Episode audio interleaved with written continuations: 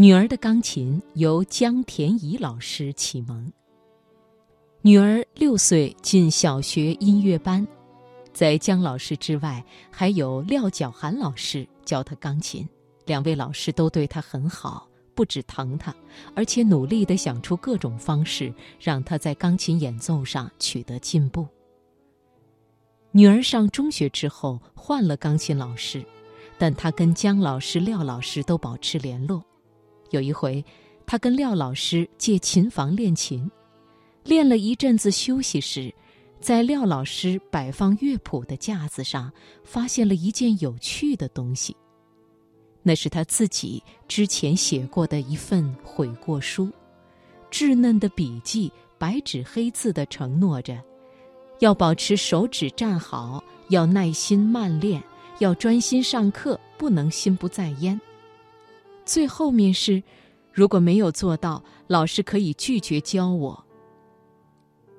女儿用手机把那张还贴在架上的悔过书拍下来，将照片放到脸书上，一下子就吸引了很多朋友来点赞和留言。留言中有好几则来自廖老师的学生，他们带点兴奋，又带点哀怨地说：“啊，我也写过。”之后出现了廖老师的留言，这下大家都知道我是个恶老师了。女儿的妈妈有点担心，老师是不是生气了？女儿倒是很有自信，一定不会。廖老师很有幽默感的。几天后，妈妈和廖老师在电话里聊天，果然，老师以玩笑的态度说：“有一个在美国教琴的朋友看到那张悔过书，还叫我把内容翻译成英文。”他要拿去让他那些不认真的美国学生也照着写。我不记得自己写过悔过书，按理说，成长过程中犯过那么多错，一定写过，但就是一次都记不得了。或许都是以敷衍态度写的，没有真正的悔过之意。时日久远，就记不得了。但我有一段跟女儿写悔过书类似的经历，却在脑中留下无法磨灭的痕迹。小学五六年级时，我跟一位个性暴烈的老师学小提琴，课堂上经常被打，痛苦不堪。有一次上课，我心中充满了怨怼，老师愈打我，我愈是不愿意好好的将他要的声音拉出来。几次之后。老师突然冷静地说：“收琴，别拉了。”我收了琴，鼓足勇气，挺胸，正眼对着老师。老师说出我完全没有料想到的话：“琴留着，你走，回家去，罚你一星期不准练琴。”老师接着又说：“下星期来，你明白告诉我，还要不要学琴？你若说不要。”我就把琴还你，以后你就再也不用来了。老师后面这一段话我听了，但是没有真正听进去，因为心里光想着要赶快在老师还没有改变主意前离开那里，坐实一个星期不用练琴的惩罚。走出老师家门，那种如释重负的快乐，更让我无法真正去思考老师到底说了什么。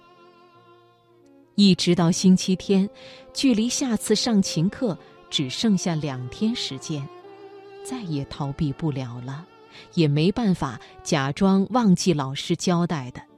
你明白告诉我，还要不要学琴？我想了想，郑重其事地暗下决心，宁可被老师挥两个巴掌，也要勇敢地说出不想学了。对，说出来，忍两个巴掌。就从每周一次的痛苦中解脱了。我步伐沉重地走到老师家门口。老师开了门，手里提着我的琴盒，眼睛看着我，没说话。显然，他没有忘掉上回的事，他在认真的等我的回答。停了一秒钟，我开口说：“对不起，请老师继续教我拉琴。”话说出口，自己都感到很意外。这不是我准备好要讲的，我要说的明明是对不起，我不想再学了。为什么话在出口前自己转了弯呢？多年之后，我才理解在老师家门口究竟发生了什么。在那个时候，在内心深处，我明白，如果说我不想再学了，老师会有多失望。我甚至明白了，为什么我那么受不了被老师用旧琴弓抽打肩膀，不是因为痛。而是因为老师打人时表现出的失望，他的失望比琴弓打在身上更让我感到痛。